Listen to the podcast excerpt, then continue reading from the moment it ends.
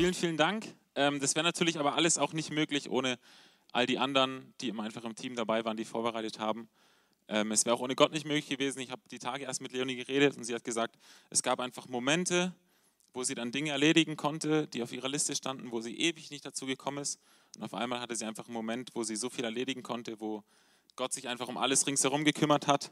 Und ähm, genau, auch vielen, vielen Dank an das Team, das da einfach mit drin war, die man jetzt nicht sieht. Ich denke, jeder weiß, wen ich meine. Genau, das hängt nicht am Einzelnen. Aber vielen, vielen Dank euch. So, eigentlich wollte ich jetzt gerade hintergehen und wollte mich noch mal ein bisschen besinnen, wollte mir das, das Headset anlegen, aber Mario hat mich wieder reingeschickt. Ähm, deswegen müssen wir das jetzt auch so hinkriegen. Genau. Ähm, wir sind ja in der Serie ähm, von Gottes Gegenwart und wir haben die letzte Woche viel darüber gehört, die letzten Wochen. Es sind schon, ich glaube, sechs, sieben, acht Wochen. Wir haben viel über die Stiftshütte gehört. Wer hat denn jetzt in den letzten Wochen das Wort Stiftshütte noch nie gehört? Gut. Ähm, was steht in so einer Stiftshütte? Nochmal kurz wiederholen, ist ja manchmal gut, wenn man sich wieder, jetzt wenn man da zum Eingang reinkam, auf was ist man dazugelaufen? Das Tor, ja genau, da war, sind wir schon durch. Was kam dann als nächstes? Opferaltar, genau. Das ist einfach so ein Zeichen für, für da haben sich früher die, die, die Lämmer oder die Tiere geopfert, um Blut zu vergießen, um einfach die Sünden zu verdecken. Jesus hat unser letztes Opfer vollbracht, wir müssen es nicht mehr tun. Gott sei Dank. Blutige Geschichte. Dann, was kam danach? Das Waschbecken, genau, das ist einfach so ein, so ein Bild für, für Buße, für Umkehr, für Reinwaschung. Ähm, dann gehen wir rein ins Heiligtum. Dann befindet sich auf der rechten Seite mal jemand anders. Der Tisch der Schaubrote, genau, das ist einfach so ein bisschen Zeichen fürs Abendmahl, für die Gemeinschaft, die Intimität mit Jesus. Dann haben wir auf der linken Seite der siebenabende Leuchter als, als Zeichen für den Heiligen Geist, für die Füllung. Und vor uns ist dann noch was?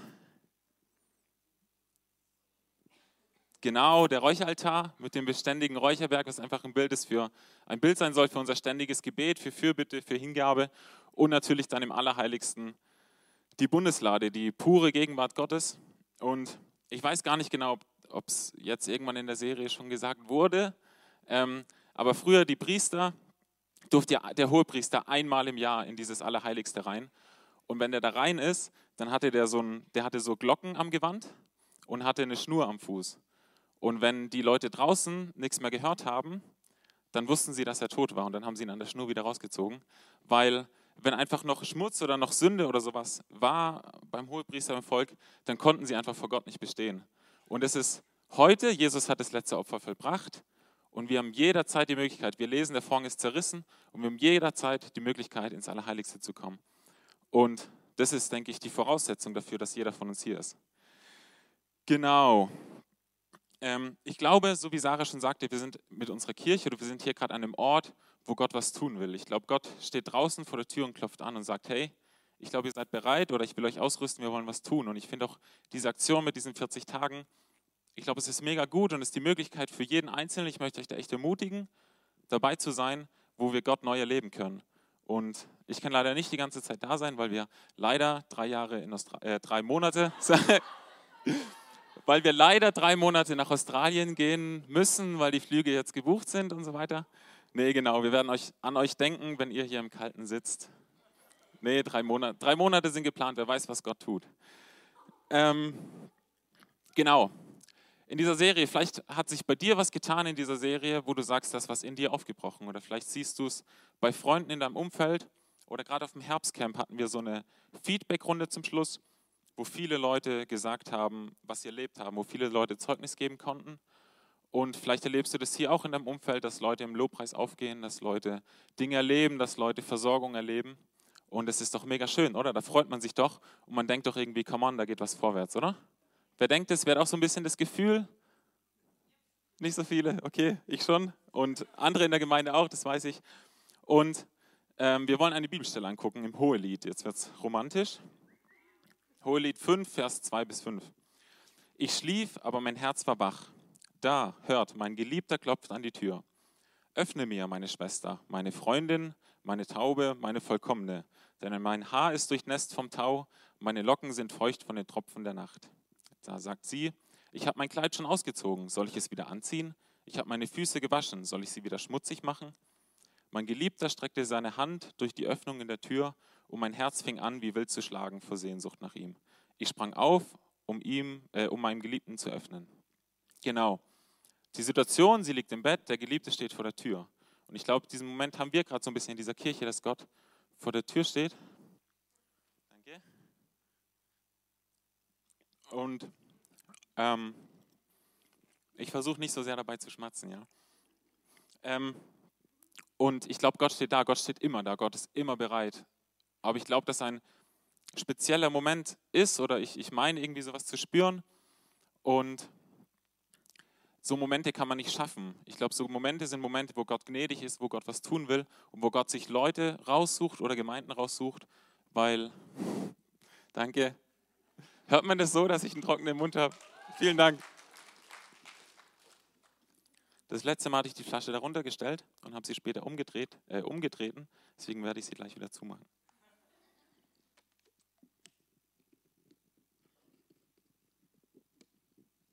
Chips wären auch noch schön. Nein. Okay. Ich glaube, es gibt manchmal Momente, wo, wo Gott einfach so ein Momentum legt. So ein, so ein, ich habe das Gefühl, dass hier so ein Moment aufbrechen wird und dass wir einfach nur bereit sein müssen, unsere Tür aufzumachen. Und vielleicht erleben wir es ein Stück weit, eben wie ich sagte, dass wir sehen in unserem Umfeld, dass andere Leute, der eine steht plötzlich so da im Lobpreis und ist irgendwie voll drin und ist voll dabei, Gott anzubeten. Der andere ist vielleicht auf den Knien und, und ist am Beten oder so, weil einfach ergriffen ist von Gott. Und da will ich dich einfach fragen, wo du bist. Weil ähm, es kommt auf jeden persönlich an und es kommt nicht darauf an, dass wir als Kirche etwas erleben, um dann rauszugehen, um die Stadt zu erreichen. Es geht darum, dass jeder Einzelne persönlich von uns diese Erfahrung mit Gott macht. Und auf dem Herbstcamp, ich sage, wie es ist, für mich war es so ein bisschen, ähm, wir hatten natürlich viel Stress, wir mussten mit dem Haus Dinge organisieren. Ich habe, glaube eine Session fast ganz mitbekommen und weil die Kinder und es war einfach immer irgendwas. Und ich saß am Schluss in dieser Feedback-Runde und da waren so viele Leute, die so viel Tolles erlebt hatten. Und ich habe mich mega für die Leute gefreut, aber ich saß da und habe ein bisschen gedacht, toll Gott, und wo war ich oder wo bin ich? Oder ja, keine Ahnung, wo bleibe ich bei dieser Sache? Und ich glaube, das ist sehr, sehr wichtig, dass wir Gott diese Frage stellen, weil ich glaube, man kann sich auch leicht so in Euphorie setzen, oh ja, man hört so viel Gutes bei anderen, man hört so viel, da geht was, aber wo bist du? Und da habe ich uns einen Satz mitgebracht, dass wir in dieser Serie nicht den Geruch mit Gottes Gegenwart verwechseln. Dass wir nicht sehen, da geht was und in diesem Schwung einfach mitgehen und denken, ja, es geht voran, es geht was, weil Leute in deinem Umfeld Vollgas gehen für Gott und du verwechselst das so ein bisschen weil deine persönliche Herzenstür einfach noch zu ist und du denkst, ja, es geht doch voran, ich rieche doch was. Wir haben gelesen, ähm, mein Geliebter streckte seine Hand durch die Öffnung in der Tür. Er hat die Hand reingestreckt, aber er war nicht im Raum. Und allein dieses Hand reinstrecken hat ihr Herz so ergriffen, dass sie vor Sehnsucht hingerannt ist. Und ich glaube, wir dürfen dieses, diesen Geruch, den wir vielleicht erahnen können von, von David oder von, von der Leitung von einzelnen Leuten, dürfen nicht verwechseln mit unserem persönlichen. Und ja, es geht nicht darauf an, dass wir als Gemeinde, zur Gemeinde gehört jeder Einzelne von uns und jeder Einzelne von uns ist wichtig. Und Gott klopft bei jedem Einzelnen von uns an die Tür. Und du bist gefragt, deine Herzenstür aufzumachen. Das kann nicht David für dich machen, das kann nicht Matze im Lobpreis für dich machen, das können auch nicht 20 Leute, die das machen, für dich machen.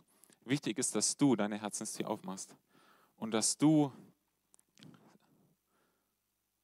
ja, die Frage stellst, Herr, wo bin ich, wo bleibe ich? Und ich glaube, da dürfen wir manchmal einen gesunden Neid haben, wenn wir sehen, hey, da geht was, Gott tut da was, aber wo bin ich, Herr? Und, und fragen, Herr, was, woran liegt es, was ist, was muss ich ändern, was hindert dich daran, dass du in meinem Leben das Gleiche tun kannst? Und dürfen uns dahinter fragen, um das Gleiche zu erleben. Natürlich nicht Neid im Sinne von, man gönnt es ihm nicht, sondern einfach, hey, ich will das auch, weil es gut ist. Genau. Ähm, Gott wenn ich über Gott nachdenke, mal näher über Gott nachdenke, dann bin ich manchmal so ergriffen, weil man singt so oft von der Größe Gottes, von der Stärke Gottes. Aber wenn man sich mal vorstellt, Gott, wenn er was sagt, dann ist es. Das ist so, wie wenn ich jetzt sage, hier ist gleich ein Erdbeerkuchen. Ja? Und, und bei Gott, was er sagt, das geschieht. Und Gott weiß alles, Gott hat schon immer alles gewusst und Gott wird immer alles wissen. Und er ist im Vergleich zu uns, ich mag dieses Bild eigentlich nicht, wo wir uns immer zu so kleinen Würmern machen, aber im Vergleich zu uns kleinen Würmern ist er einfach riesig. Und dieser Gott steht hier und dieser Gott sagt, komm so wie du bist, komm zu mir. Und dieser Gott sagt, der Vorhang ist zerrissen, du musst keine Tiere mehr schlachten, du musst nicht mehr dies und jenes tun, du kannst einfach kommen, so wie du bist, weil er dich so geschaffen, so wie du bist und er wollte dich so, wie du bist.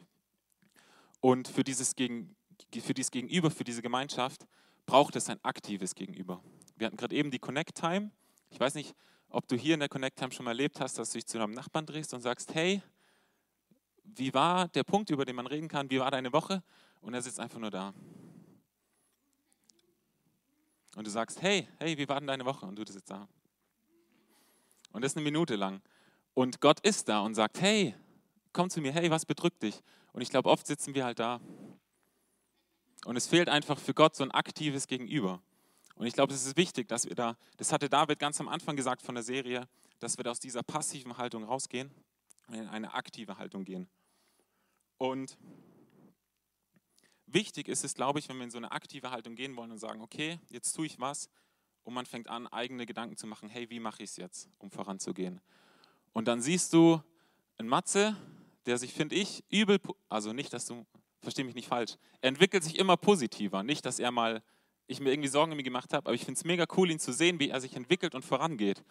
Und wichtig ist, dass ich jetzt nicht denke, oh cool, Matze macht es so und so, wenn ich das auch so und so mache, dann ist es bei mir nachher auch so und dann gehe ich auch diesen Weg, sondern du musst schauen, hey Gott, wo willst du mit mir hingehen? Ich gucke gerne Football. Kennt jeder American Football? Schon mal gehört? Genau, ich gucke das gerne. Und ich schlage mir da immer von September bis Februar so immer wieder mal regelmäßig die Nacht um die Ohren wegen der Zeitverschiebung, um da eben Spiele zu gucken. Heute Nacht übrigens die New England, New England Patriots gegen die Atlanta Falcons. Heute Nacht halb drei. Falls du nichts vorhast, sag mir Bescheid, können wir es zusammen gucken. Genau. Und im Football da stehen die dann alle so in der Reihe gegenüber und der Quarterback, der schreit dann nochmal irgendwas, das hat dann irgendwas zu bedeuten, das ist jetzt unwichtig und dann kriegt er den Ball. Und er hat dann mit diesem Ball verschiedene Optionen. Zum Beispiel gibt er ihm jemand und der rennt dann mit dem Ball. Und das Ziel ist ja, mit dem Ball so weit wie möglich zu kommen. Oder er nimmt den Ball und wirft ihn zu irgendjemand. Und darauf möchte ich jetzt mal näher eingehen. Ähm, wenn da die Receiver, so heißen die, die den Ball dann fangen, wenn die laufen, die laufen nicht, wie sie wollen sondern die haben einen festen Weg, auf dem sie laufen müssen. Und ich male uns das mal kurz auf. Die haben verschiedene Spielzüge. Ich hoffe, ihr kommt mit. Ähm, genau, das ist die Offense, das ist quasi die angreifende Mannschaft. Ähm, die haben dann Spielzüge, die werden halt irgendwie so aufgemalt. Da sind halt jetzt die verschiedenen Spieler. Das ist jetzt der Quarterback. Und das ist natürlich auch die Defense, die abwehrende Mannschaft. 2, 3, 4, 5, 6, 7, 8, 9, 10, 11, genau. Ähm, und da hat jetzt jeder Receiver, also jeder Spieler, der den Ball entgegennimmt, hat einen festen Laufweg. Zum Beispiel der hier, also hier hinten ist die Endzone, wo sie hin müssen, hier oben. Der hier läuft zum Beispiel stur geradeaus. Der hier läuft zum Beispiel vor, dreht sich dann um und läuft ein Stück zurück. Der hier läuft von mir aus so lang, der läuft so und der hier läuft noch irgendwie so. Ja, das sieht dann wirklich so aus, wenn die so ihre Spielzüge haben. Und was halt extrem wichtig ist, dass zum Beispiel der Spieler nach diesen zehn Yards, die er vorläuft, sich umdreht und den Schritt zurück macht, weil er rechnet damit, dass er das tut. Und manchmal wirft er den Ball schon in die Richtung, bevor der Spieler sich umdreht, weil er weiß, er wird da sein, wenn der Ball da ankommt.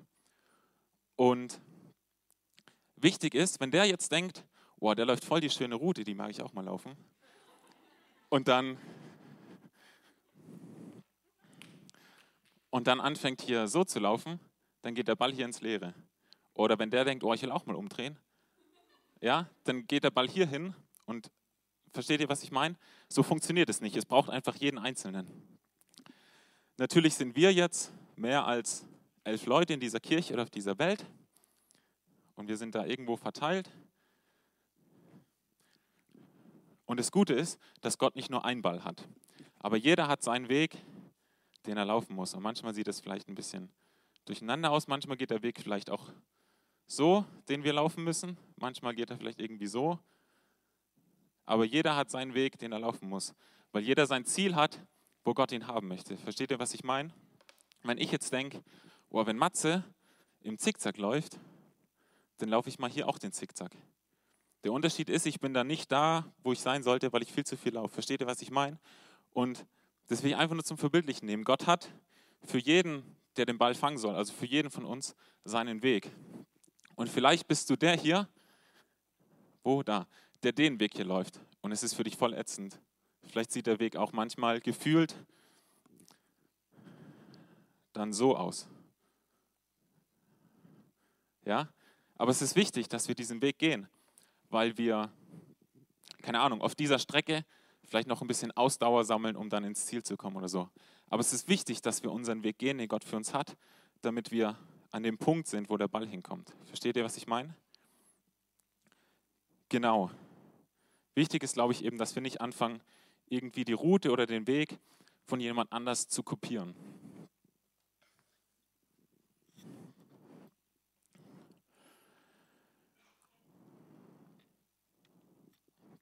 Ich weiß nicht, was du heute gedacht hast, als du in den Gottesdienst gekommen bist. Vielleicht erinnere dich mal kurz zurück. Bist du gekommen, weil du es jeden Sonntag machst oder bist du gekommen, weil der und der kommt oder bist du nur gekommen, weil du irgendeinen Dienst machst? Und ich will dich einladen, wirklich, das ist so dieses Aktive. Komm mit einer Erwartung zum Gottesdienst. Frag Gott, hey, was hast du heute für mich vorbereitet? Weil du kannst hierher kommen und kannst nach Hause gehen, ohne irgendwas mitzunehmen. Leonie und ich, wir waren ja acht Monate in Bad Gandersheim auf der Bibelschule und wir hätten da hingehen können und hätten unverändert wieder zurückgehen können. Wenn wir nicht die Entscheidung getroffen hätten, okay Herr, ich bin bereit, ich öffne mich, wo willst du mich formen, wo willst du was an mir machen?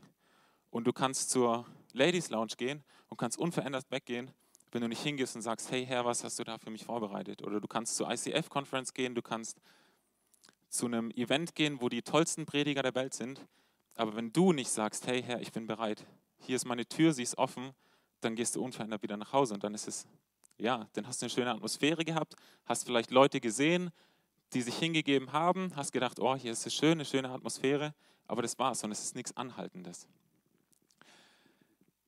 Genau, kommt ihr noch mit? Vielleicht denkst du auch, Matze ist so ein Aufgeschlossener, der lacht immer, der redet viel. Oder David, der kann immer Stimmung machen. Und du denkst, oh, ich bin eher so der Introvertierte und oh, ich kann das doch nicht oder ich doch nicht, lass doch ihn machen oder sowas. Und da ist eben wieder hier das Bild. Gott muss auch hier den Ball hinwerfen müssen können. Und egal, ob von irgendjemand der Weg auch ähnlich aussieht oder nicht, geh du deinen Weg mit Gott. Egal, was Leute denken, wie komisch es ist oder Leute denken, Warum macht er das? Oder ja, keine Ahnung. Als, ich, als wir auf die Bibelschule gegangen sind, hatten wir auch Leute, ähm, die gedacht haben oder uns gesagt haben, warum macht ihr das? Ihr kündigt jetzt und so weiter. Und ich hatte eine theoretische Zusage, dass ich beim Arbeitgeber wieder anfangen kann, aber selbst wenn ich die nicht gehabt hätte, wären wir trotzdem gegangen, weil das für uns so ein Schritt war, wo wir gesagt haben, Herr, ich will nicht meinen Plan gehen, ich will nicht den, die Route laufen, die ich laufen möchte, sondern will die Route gehen, die du für mich vorbereitet hast. Und dieser Moment ist, glaube ich, sehr, sehr wichtig, dass wir sagen, ähm, ich laufe nicht mehr so, wie ich es mir vorstelle, sondern so, wie du es dir vorstellst. Und vielleicht bedeutet es, unsere Bequemlichkeitszone manchmal zu verlassen. Ich komme nochmal auf die Hoheliedstelle zurück. Ähm, da heißt es, ähm, ich schlief, und mein Herz war wach. Da hört mein Geliebter klopft an die Tür. Öffne mir, meine Schwester, meine Freundin, meine Taube, meine Vollkommene, denn mein Haar ist durchnässt vom Tau, meine Locken sind feucht von den Tropfen der Nacht. Gott steht da und sagt, hey, hier bin ich, mein Kind, komm zu mir. Ich bin für dich da. Und sie sagt, äh, ich habe mein Kleid schon ausgezogen, soll ich es jetzt extra nochmal anziehen? Und ich habe doch meine Füße gewaschen. Wenn ich jetzt wieder zur Tür laufe, werden doch meine Füße wieder dreckig. Da muss ich dran denken, hat David erzählt, ähm, jetzt vor ein paar Tagen, ich weiß gar nicht wann, irgendwann, ähm, hat er erzählt, hat er einen Moment gehabt, wo er eigentlich schon im Bett lag und Gott zu ihm gesagt hat, hey, du musst nochmal aufstehen, ich, ich will dir noch was sagen oder so. Da hat er vielleicht, hat er bestimmt nicht gedacht, oh ja, nochmal aufstehen, nachdem ich mich ins Bett gekuschelt habe. Er hat bestimmt auch gedacht, oh, jetzt habe ich schon Schlafanzug an oder jetzt habe ich schon. Aber ich denke, es hat sich auf jeden Fall gelohnt für ihn. Und in dieser Geschichte im Hohelied lesen wir nachher, dass der Geliebte weg war, als sie die Tür aufgemacht hat. Und das wünsche ich niemandem von uns, dass wir diesen Moment, dieses Momentum von Gott, das er uns gibt, verpassen. weil wir können diesen Moment nicht machen. Ähm, als wir auf der Bibelschule, auf der SOW waren, School of Worship, da hatten wir Einsätze in verschiedenen Gemeinden. Und, weiß nicht, in manchen Gemeinden, wir haben theoretisch in jeder Gemeinde das Gleiche gemacht. Es war ja auch hier mal ein Einsatz vor zwei, drei Monaten von der SOW gewesen. Und wir haben das Gleiche gemacht wie in jeder Gemeinde, bei jedem Einsatz. Und bei einer Gemeinde in Bielefeld war das, das, war, das hat uns alle so geflasht, weil im ersten Lied, das wir gespielt haben, da sind Leute in Tränen ausgebrochen, sie sind auf die Knie gefallen. Da war einfach Gott so ab dem ersten Moment einfach pur da gefühlt. Und es war kein Moment, den wir geschaffen haben. Wir haben nichts anders gemacht wie ein anderes Mal. Aber es war einfach ein Momentum, wo Gott geschenkt hat, wo Gott was vorhatte, wo Gott Herzen bewegen wollte. Und ich lade dich ein, dass du dieses Momentum von Gott nicht verpasst, weil du dich auf dem Türöffnen von anderen ausruhst, sondern auf deine Tür guckst.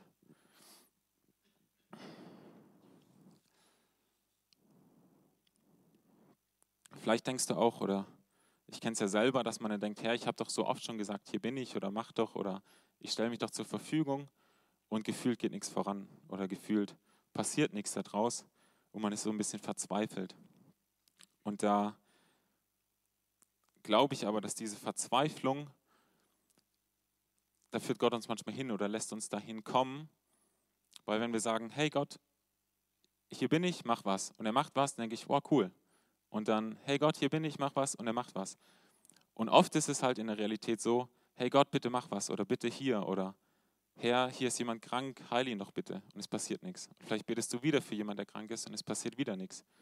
Und vielleicht betest du wieder für jemanden und es passiert wieder nichts und du fängst so an zu zweifeln, hey, was mache ich denn falsch oder, oder warum passiert denn bei mir nichts? Aber ich glaube, dass in dieser Verzweiflung wir oft Dinge lernen können und diese Verzweiflung oft ein Schlüssel zu anhaltender Veränderung ist. Ich glaube, wenn, wenn was passiert, sobald ich einmal bitte, dann ist es so ein Hype, oh, voll cool, aber dann ist wieder wieder weg. Und ich glaube, wenn du durch einen Weg gegangen bist, um dahin zu kommen, dann wertschätzt du es ganz anders und achtest es ganz anders. Und da will ich dich auf, einladen, nicht aufzugeben in deiner Verzweiflung, in der du vielleicht bist. Vielleicht passiert beim nächsten was, wo du betest. Vielleicht beim übernächsten. Und vielleicht wirst du es, wenn du jetzt aufhörst, nie erleben, dass beim nächsten was passiert wäre. Und es ist manchmal anstrengend. Kenne ich selber, ich denke, das kennen viele von uns. Aber es lohnt sich. Und Vielleicht will Gott dir noch irgendwas zeigen, vielleicht musst du noch irgendwas lernen, vielleicht darfst du noch irgendwo vorwärts gehen, aber gib nicht auf, sondern bleib dran.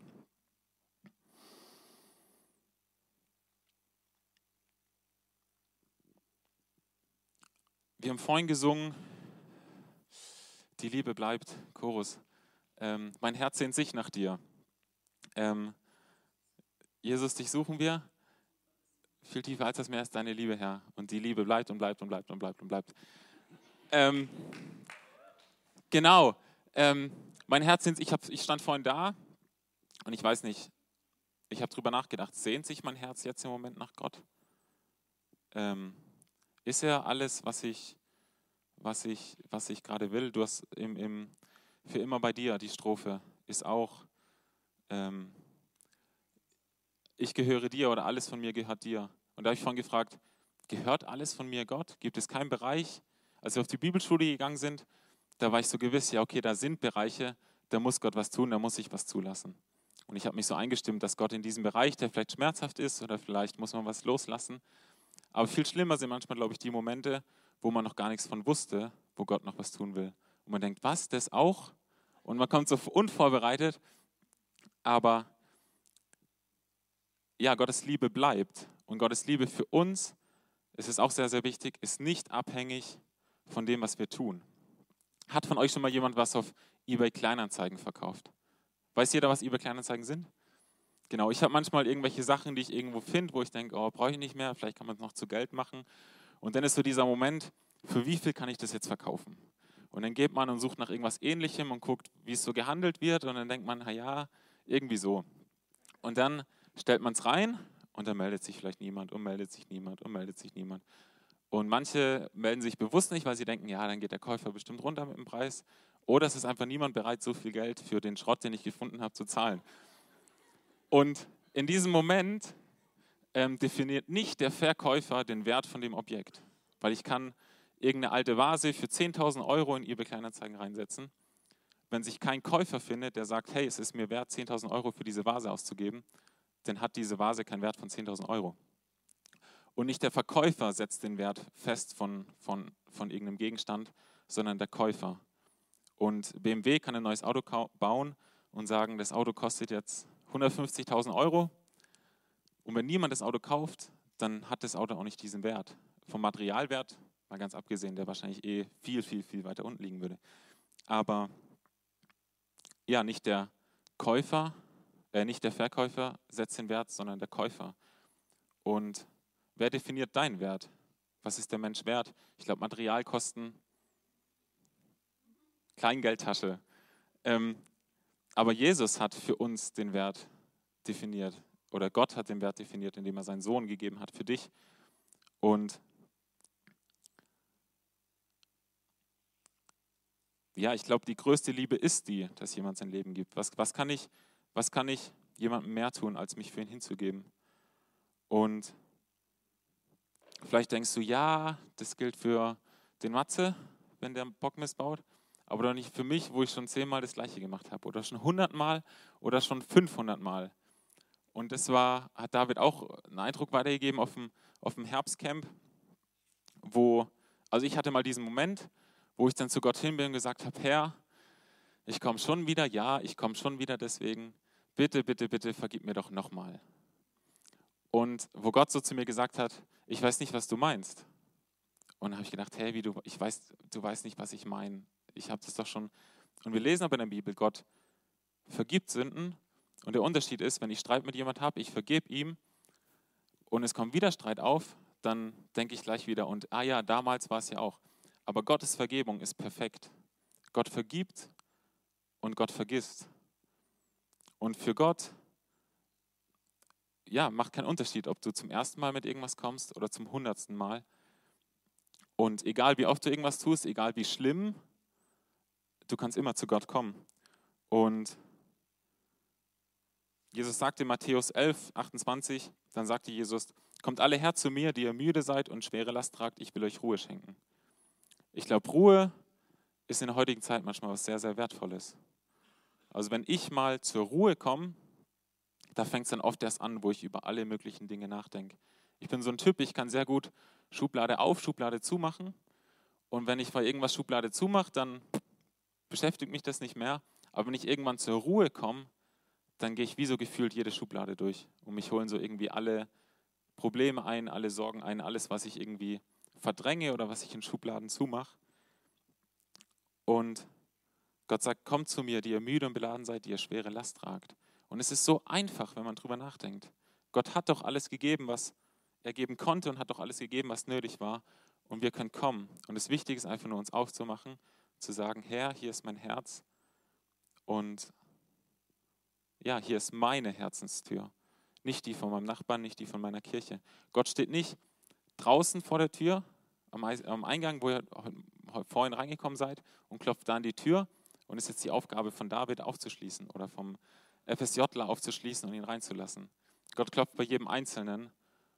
Und ja, es ist einfach so schade, wenn irgendjemand von uns zu kurz kommt, weil es ihm nicht bewusst ist, seine eigene Tür aufzumachen. Und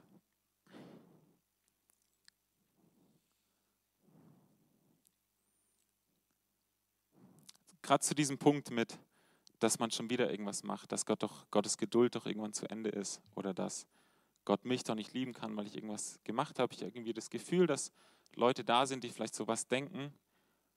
Ähm, da habe ich einfach ein paar Bibelstellen, die, ich, die wir einfach kurz durchgehen. Ähm, in Johannes 15, Vers 9. Ich habe euch genauso geliebt, wie der Vater mich geliebt hat. Bleibt in meiner Liebe. Jesus hat dich so sehr lieb, wie Gott Jesus liebt, wie Gott seinen Sohn liebt, genauso liebt er dich. Im 4. Mose 14, Vers 18. Meine Geduld ist groß und meine Liebe kennt kein Ende. 2. Mose 34, 6. Er zog an Mose vorüber und verkündete, ich bin der Herr, der barmherzige und gnädige Gott. Meine Geduld ist groß, meine Liebe und Treue kennt kein Ende. Psalm 86, 15. Aber du bist ein gnädiger und barmherziger Gott. Deine Geduld ist groß und deine Liebe und Treue kennt kein Ende. Und es gibt noch viel, viel, viel, viel mehr Stellen, wo Gott es sagt. Meine Geduld ist groß und meine Liebe und Treue kennt kein Ende. Und nicht mal du schaffst es, Gottes Geduld ans Ende zu treiben.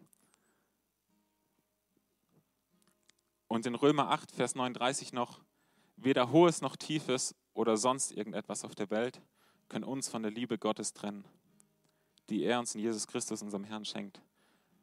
Nichts kann dich trennen, nichts auf dieser Welt kann dich daran hindern, deine Tür aufzumachen und zu sagen, Herr, hier bin ich. Und vielleicht ist dieses, dieses Get Alive mit diesen 40 Tagen, vielleicht ist es dein Sprungbrett, dein Herz zu öffnen und, und dein Weg, um, um in eine neue, tiefere Beziehung mit Gott zu kommen. Vielleicht ist es aber auch irgendwas anderes. Vielleicht sagt Gott auch zu dir, was es gerade ist, wo du dir vielleicht selber diese Tür abschließt, wo du, wo du den Schlüssel rumdrehst oder die Türklinke festhältst, weil du irgendwas nicht loslassen kannst.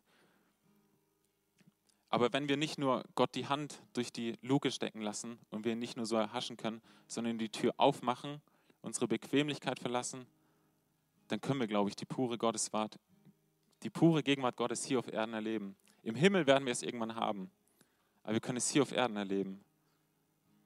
Und es liegt daran, ob wir unser Herz aufmachen. Und das muss jeder, jeder, jeder von uns persönlich treffen. Die Entscheidung muss David, Sarah, äh, David, Sarah, Matze, jeder aus dem Leitungsteam, jeder Leiter hier in der Gemeinde muss für sich, du musst für dich die Entscheidung treffen. Herr, ich öffne dir meine Herzenstür.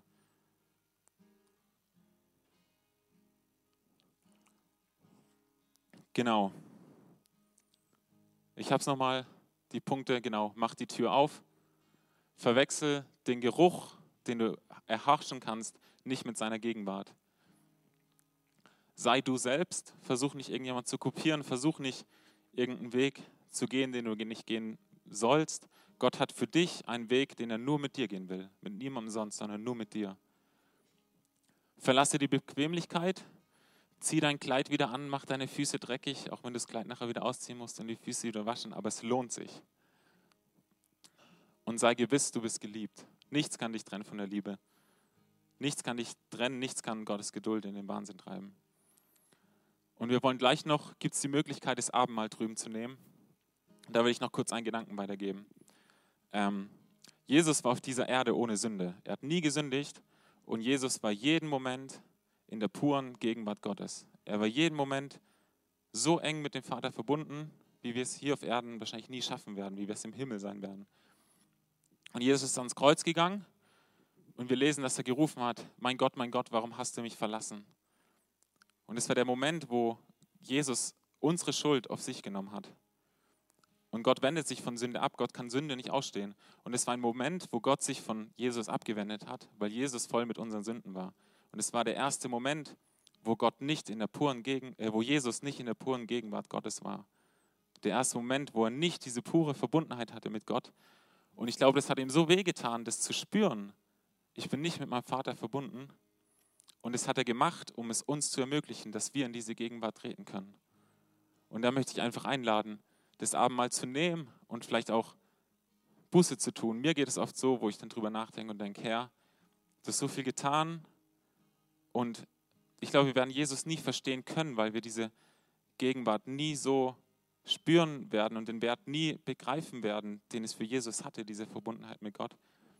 Aber wir dürfen um Verzeihung bitten, wo wir manchmal doch auch, oder ich darf das, ich weiß nicht, ob es euch auch so geht, vielleicht geht es nur mir so, dass ich da stehe und denke, Herr, es tut mir leid, wo ich diese Gegenwart nicht schätze, diese Möglichkeit nicht schätze, die ich habe.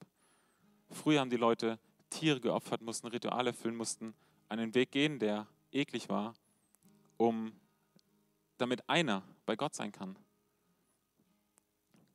Und wir haben die Möglichkeit jederzeit. Und wie sollen wir rausgehen in die Stadt und ihn Gott nahe bringen und ihnen Gottes Liebe bringen, wenn wir selber nicht in der Gegenwart Gottes sind? Wie sollen wir die Leute irgendwo hinführen, wo wir selber nicht sind? Und da möchte ich dich einfach einladen, verpasst den Moment nicht, wo Gott dich an der Hand nimmt, sondern ergreif seine Hand, lass ihn dich zu sich ziehen, lass alles zurück, was dich davon abhalten will und tauch einfach ein. Und es wird sich lohnen, das verspreche ich dir. Ist das gut?